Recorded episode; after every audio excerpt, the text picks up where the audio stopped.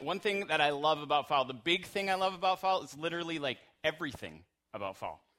Seriously, I love the cool temperatures. I love just slightly cooler. I just want to clarify. Slightly cooler. I love the fall colors. I love the fall sports. I love the new rhythms of school. I'm not in school. I kind of love that, but I love that people start school. And I love to see all the different things that change, and I love that we can still do things outside. So that's like my big thing. My little thing that I love, actually, is school pictures. No, none of you school pictures? Like, school pictures are just so, I don't get them. I mean, I kind of want to. I thought about being a teacher just so I could have school pictures every year. But, you know, the big 8x10s that you can see where it's like, oh, that person didn't cover up theirs. Or the little one that you can pass out to people. I know there's some picture, portrait, like, anxiety that happens, you know, in school about the package. Like, do I get A because I really want the big pictures? Or do I get C so I can have a little bit of the big and a little bit of the small? Or do I get it's D or E or something? And, you know, thousands of wallets that you can pass out to people. I mean, I remember kind of freaking out about some of those things. Not that I freak out now about them, but I want to ask you a portrait picture question. Like, what if, and I mean this metaphorically, what if you could have a portrait picture package of Jesus? Would you get the picture package A so you could have this big 8x10 of him so you could see all the details of him, not just physically, but relationally and theologically? Or do you want a package D or E so you could have all these wallets to pass out Jesus to all your friends? Or are you still thinking, well, wait, in school it's the same picture. Like, it's just a lot of reproductions of the same one. So I'm not really getting a different picture, I'm just getting a different size. So maybe the better question is, what size is your picture of Jesus? Like, see, pocket size? You can fit them, take them maybe. Or see, more of a life size, about as tall as you, or as wide as you? Or is he a bigger than life size, like mural size? I don't know if anyone's been downtown in the last couple weeks. Goldman Sachs painted one of the buildings they had. They commissioned a painter from Brazil to paint this 60-foot tall by 150-foot wide section of a wall with Bob Dylan. Bob Dylan's hometown, I believe, is Hibbing, Minnesota. And this artist, they wanted to kind of give some cultural development to this part of the city.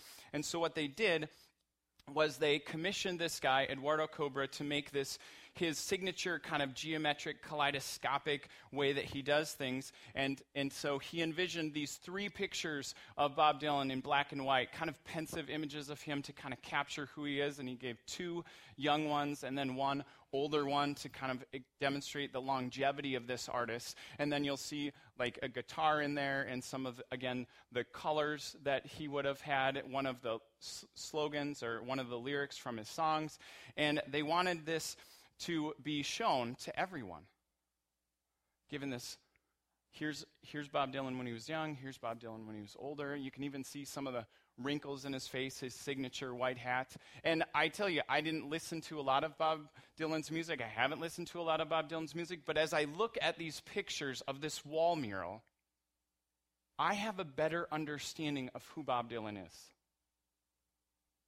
The picture of him is now, dare I say, geometrically kaleidoscopic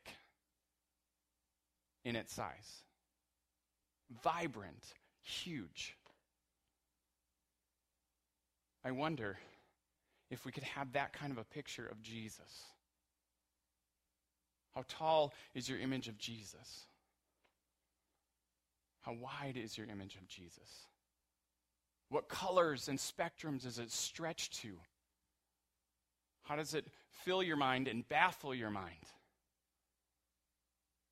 Do you have things that you know that you don't know about Jesus? Some preconceptions, if you will, some things that you assume you know, but maybe you're not quite sure. Well, I think this morning, and this whole point of this series called Mornings with Jesus is really to look at how Jesus personally engaged all different kinds of people, no matter where they were at, and then invited them to know him further. And I think as we go through this series, our picture of Jesus, my prayer at least, is that it will get kaleidoscopic, wall mural, bigger than life, that it would change us. And so we're going to start in the book of John, but before we do, here's a little video, kind of just checking out how people's understanding of Jesus is, because maybe you're feeling like, I don't know if my picture of Jesus is quite kaleidoscopic. I may be feeling a little bit of Jesus guilt right now, and I don't want you to feel Jesus guilt. So here's an oldie but a goodie. Former talk show host Jay Leno, goes out on the street to ask people about the Bible and Jesus. Take a look. What were Jesus' parents' names? Mary and Joseph. Very good. Yes, very good. Very good. And approximately how many years ago did he live? Oh, gosh. 250 million years ago. Okay, how many wise men were there? 12. All right, what did they bring Jesus as gifts? They brought him some wine. Who found the burning bush? Nixon? What happened in the fight between David and Goliath? The story. They got in a fight with rocks. Who won? Goliath. Who was swallowed by the whale? Okay, now I'm on the spot. Joe DiMaggio? Cain and? Abel. That's right. And who were they? Sitcom. The Old Testament was originally written in what language? Isn't it Old English? Old English. Or Latin or something? Old English script. How many apostles were there? 40. On the night he was betrayed, Jesus sat with his apostles to eat and drink. The check was enormous. So maybe you feel a little better about yourself now, like I know a little bit more than those people do. But this morning, I think God is calling us to take whatever pocket-sized picture or partial knowledge or maybe a preconception of Jesus that we might have and offer it to him and see if he won't expand that picture and, dare I say, exceed the expectations that we have for him. We see it happen in the book of John. We see it happen right here in chapter 1. So would you take a look with me as we go to God's word? Let me pray for us for a moment.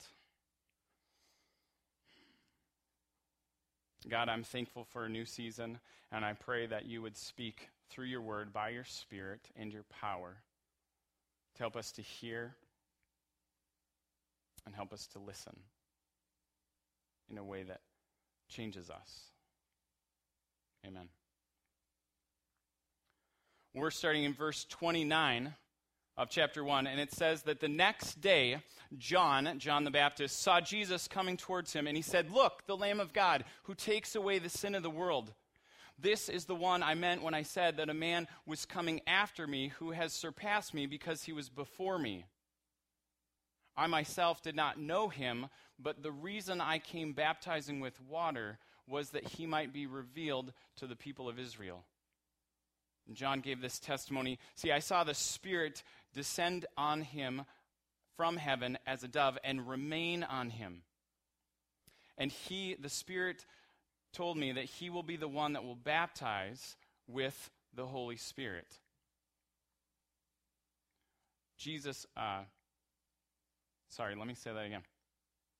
As a dove and remain on him.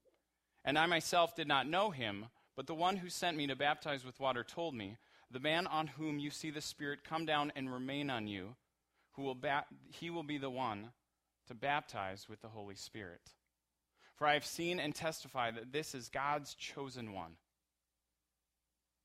Let's pause for a minute right there. And imagine if you didn't have any understanding of who Jesus was at all, what kind of a picture would you now start to have of Jesus? based on what John has said, this John the Baptist guy. Well, first he says what? He says, look, the Lamb of God. Now, this title isn't really used much. In fact, it's really only used here. There's a Passover lamb that is talked about in the Old Testament. There's lambs sacrificed, one every morning and one every evening for the people for their sins. This is kind of this idea of what the Bible people call atonement, this idea of this innocent for guilty. And so John is probably correlating some kind of a image of sacrifice and innocence for guilt here. And he says, this is the one that will take away the sins of the world. Not just the sins of the people of Israel, but the sins of the world. And when John uses world, it usually means the people that oppose God. So his disciples would have perked up. This image all of a sudden probably would have shattered any preconceptions they have, or at least start to put a crack in them. First, he says, the Lamb of God. He continues, though, and expands this picture, too. Jesus is just another rabbi that comes along, just another teacher.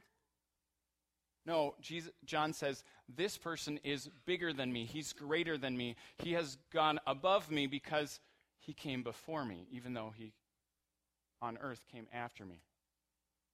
So somehow, John's picture of Jesus has now gotten even larger and more expansive.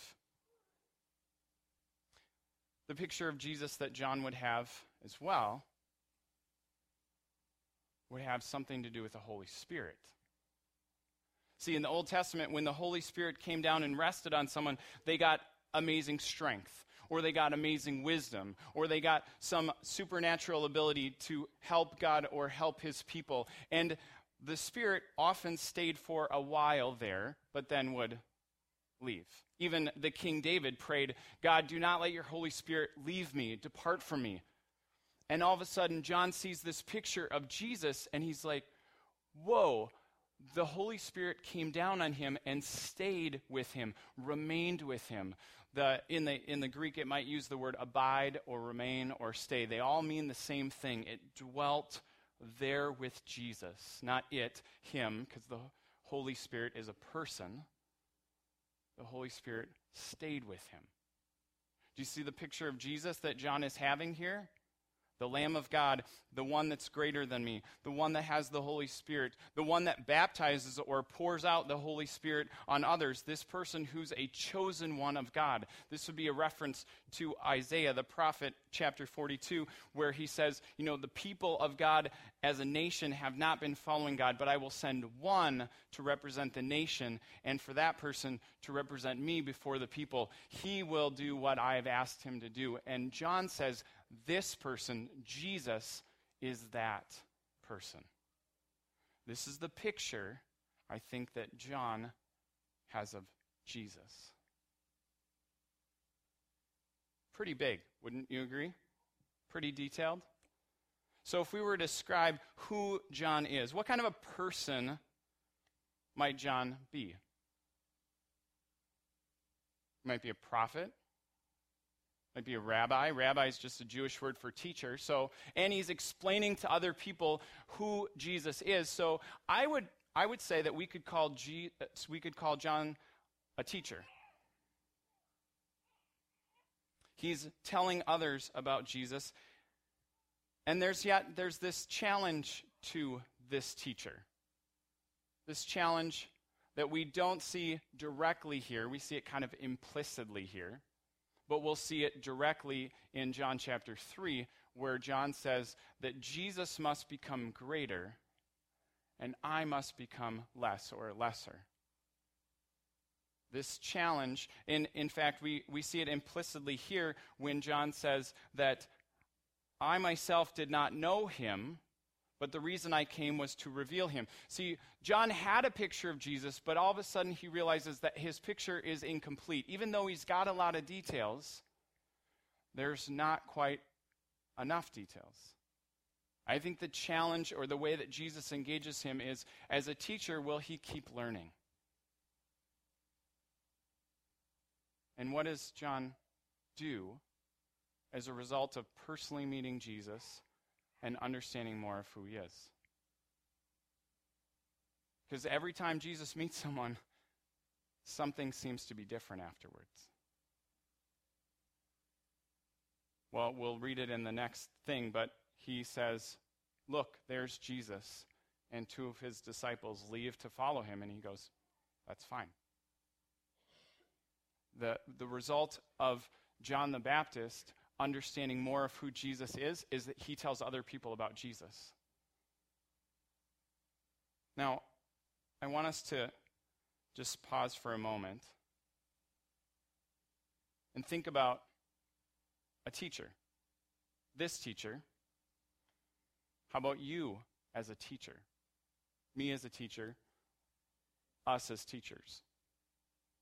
In what ways do we have pretty detailed pictures of Jesus?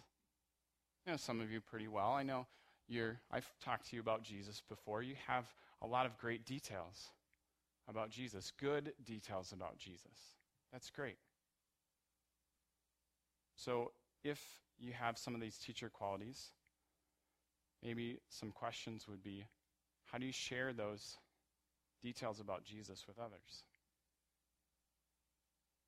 And how is Jesus becoming greater in your life?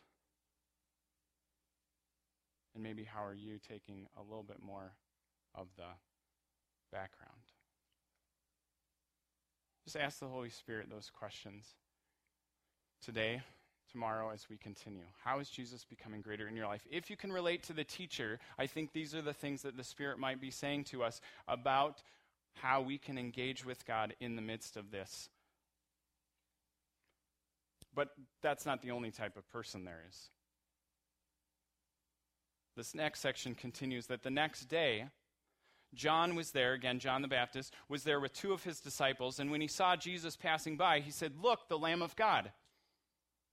And when his two disciples heard him say this, they turned and followed Jesus.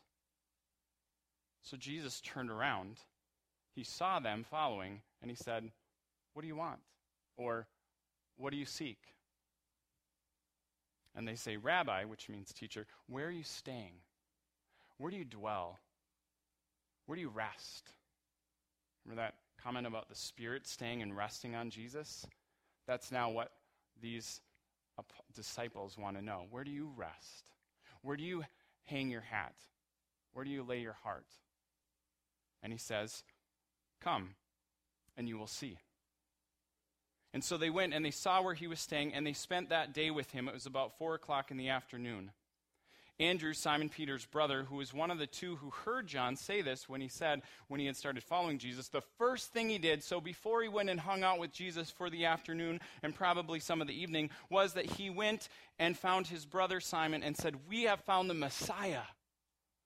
That is the Christ. And he brought him to Jesus. And Jesus looked at Simon and he said, "Simon, you are Simon, son of John. You will be Cephas," which means Peter.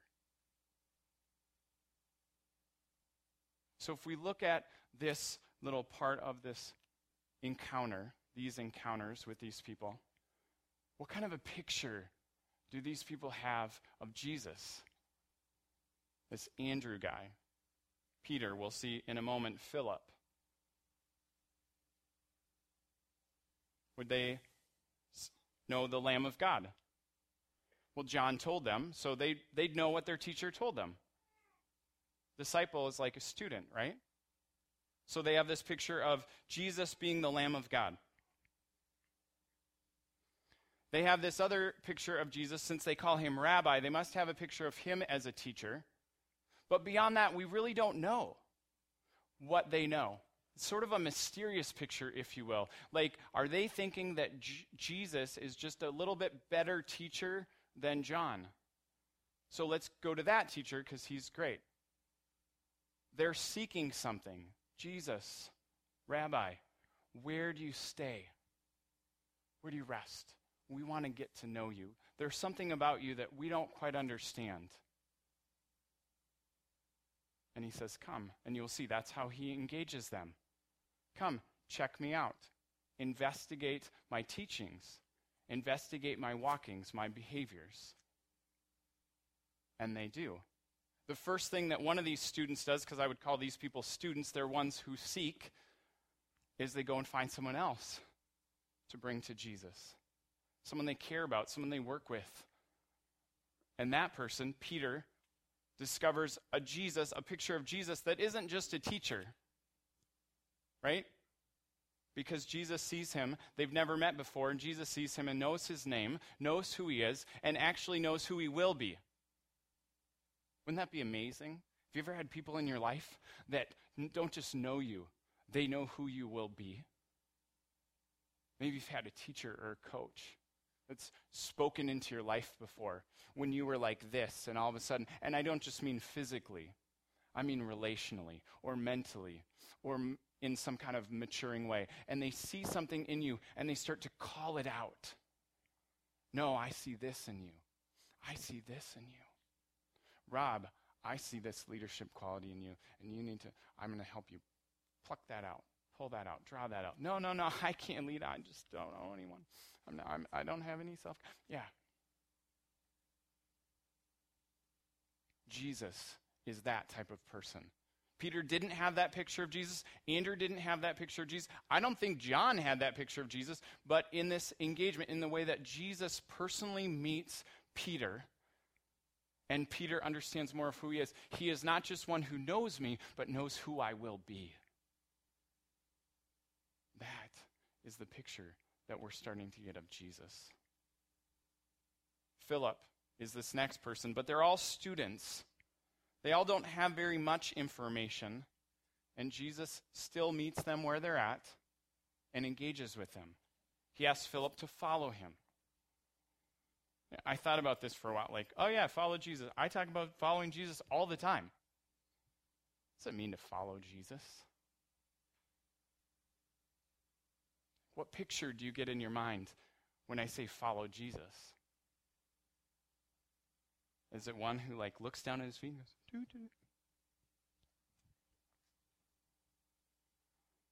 Or is it one who studies not just where he walks, but what he does and what he says? Maybe to follow Jesus means to go in the direction that Jesus goes. So how are you like a student? How am I like a student? How are we like students? Do we readily admit that we have more to learn about Jesus, that our picture, maybe it's not pocket-sized, but it's certainly not geometrically, kaleidoscopically huge, that we seek him, that we see where he's going and we go where he's going? How might the Holy Spirit be speaking to you about what it means to be a student of Jesus? Andrew willingly goes. Peter is brought.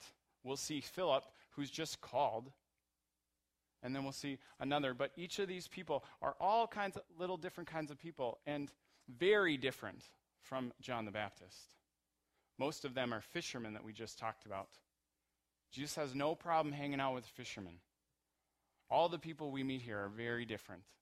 And if you're wondering, like, well, I don't know much about Jesus. Can I really come and see? Can I come and see where he stays? Can I see how he lives? I'd say yes. You can. Jesus wants to personally meet you and have you understand more of who he is, even if you feel like you know a lot of who he is. And the result of these students meeting Jesus is that they have these aha moments, these amazement moments. The picture of Jesus gets bigger based on their responses when they go and find people, which that's the other thing that students do. They go find someone else to bring to Jesus. They don't have the answers. Philip even will say in the next section, like, I don't know, but come and see for yourself. And if you've thought about bringing someone or introducing someone to Jesus and you say, well, I don't have any of the answers, you don't need to have the answers. You can bring someone to Jesus and have them look at who Jesus is too. Because we see in this that these students, in their responses, get a bigger picture. Andrew is the one who say, we found the Messiah. Messiah hasn't come up as a term yet, this one who's a savior. And when Philip comes, he says, we have found the one that Moses talked about. The picture gets bigger based on these students' responses. Let's look at the last section. Verse 43 says that the next day, Jesus decided to leave for Galilee. He finds Philip and he says, "Come, follow me." Philip, like Andrew and Peter, was from the town of Bethsaida. Philip found Nathanael and told him, "We have found the one that Moses wrote about in the law, of whom the prophets also wrote about, Jesus of Nazareth, the son of Joseph." Nazareth, he says. Can anything good come from Nazareth? Philip says, "Come and see. Come and see. I don't know. I don't know if anything can good come from it. You certainly don't think so, because you have this passive-aggressive way of saying it. Come and see." When Jesus saw Nathanael approaching, he said, "Here truly is an Israelite, in whom there is no deceit." "How do you know me?" Nathanael asked. "I saw you when you were under the fig tree before Philip called you." And then Nathanael declared, "Rabbi, you are the Son of God. You are the King of Israel." And Jesus says, "You believe because I told you I saw you under the fig tree, but you will see greater things than this." He said, "Very truly, I tell you, you all, you will see heaven open and the angels of God ascending and descending on the Son of Man." We'll come back to that part, but what kind of a picture does Nathanael have of Jesus? Nathanael doesn't quite fit into this student category. His picture, I would say, is skeptical. Can anything good come from there? No. But I might even say that Nathanael could be described as a cynic. But Jesus says there's no deceit in him. Like, he would be honest and truthful. So my picture is actually cynical of the person that I think is cynical. Maybe Nathanael is just someone who's not easily persuaded unless there's compelling evidence. That's kind of good. Maybe that Nathanael is someone who's not easily persuaded unless there's compelling evidence. How are you like a cynic or a skeptic? How am I like a skeptic? How are we like skeptics? Do we need compelling evidence? I do. Someone will give me some new information, some new thing, and I'll be like, "Show me the research. I need to know. I'm not going to buy in. Oh, you saw it on Oprah? Oh, that makes it totally okay. You saw it on Dr. Phil? Oh, even better." I need compelling evidence. Jesus doesn't seem to have a problem with that. If you're someone who would say, "I'm skeptic, I have a hard time believing that you're anything, Jesus," he would say, "Okay, come and see. I knew you before you even knew yourself, let alone you knew me. I saw you before you saw me." This is the picture we're getting. And there's astonishment in Nathanael's voice. Whoa, like Messiah, we've heard, Rabbi, we've heard that before. Son of God, we've sort of heard that. And now we hear King of Israel, definitely this huge Savior title. And now this picture of Jesus has just been expanded because a teacher came and engaged with Jesus, because students have encountered Jesus, and because a skeptic has encountered Jesus. They personally met him. They understood more of who he is, and each one had aha moments. Maybe this fall, you're someone who needs an aha moment. I'm someone who needs an aha moment every once in a while, too. And I think Jesus is saying that it's okay. In fact, he says, "Do you want to know? You're going to see greater things than this. Much greater things than this." In fact, I think it's okay to ask God, "I want to see greater things in my life. I want to see greater things in my relationships. I want to see greater things in my work or in my school or in my activities." And I think Jesus is saying, "Okay, what are those things? Do you believe that I can engage with you about those things? What greater things do you need to see?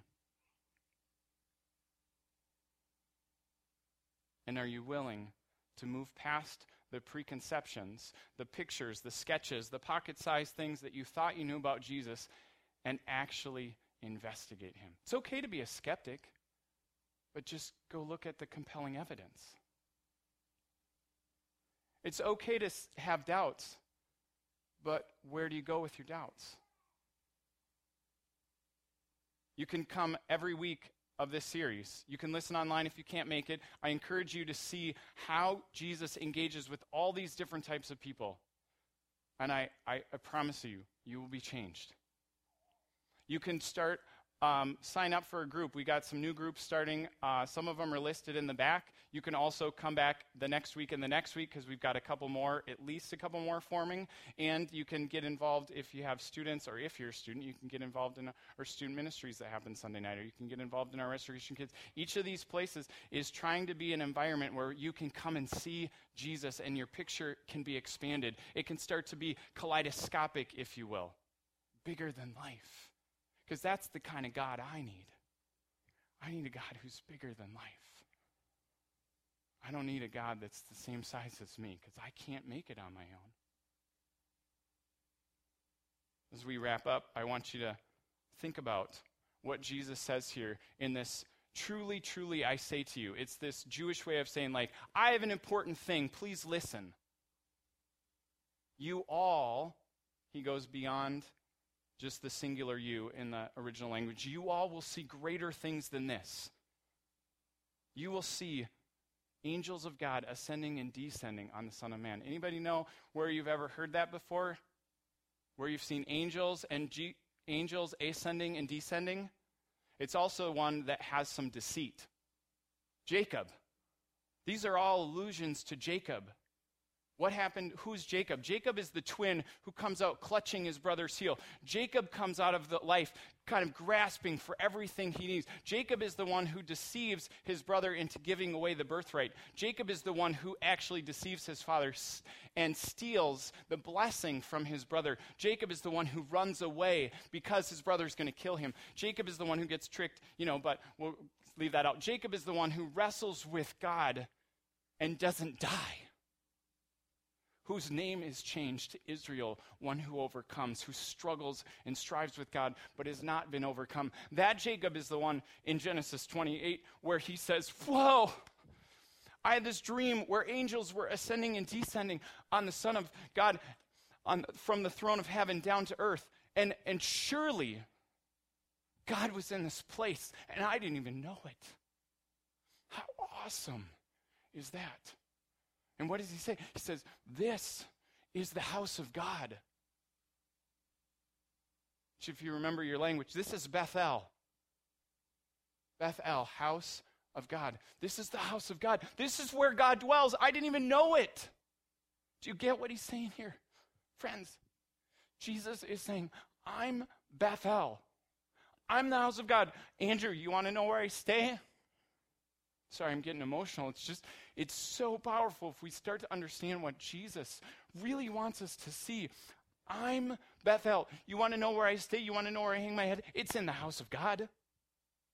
When I worry about something, I don't have to worry because I'm in the house of God. When I go across from Judea, when I go across the Sea to Galilee, when you go from your house to work, guess what? The house of God is with you. Bethel is with you because Jesus is Bethel.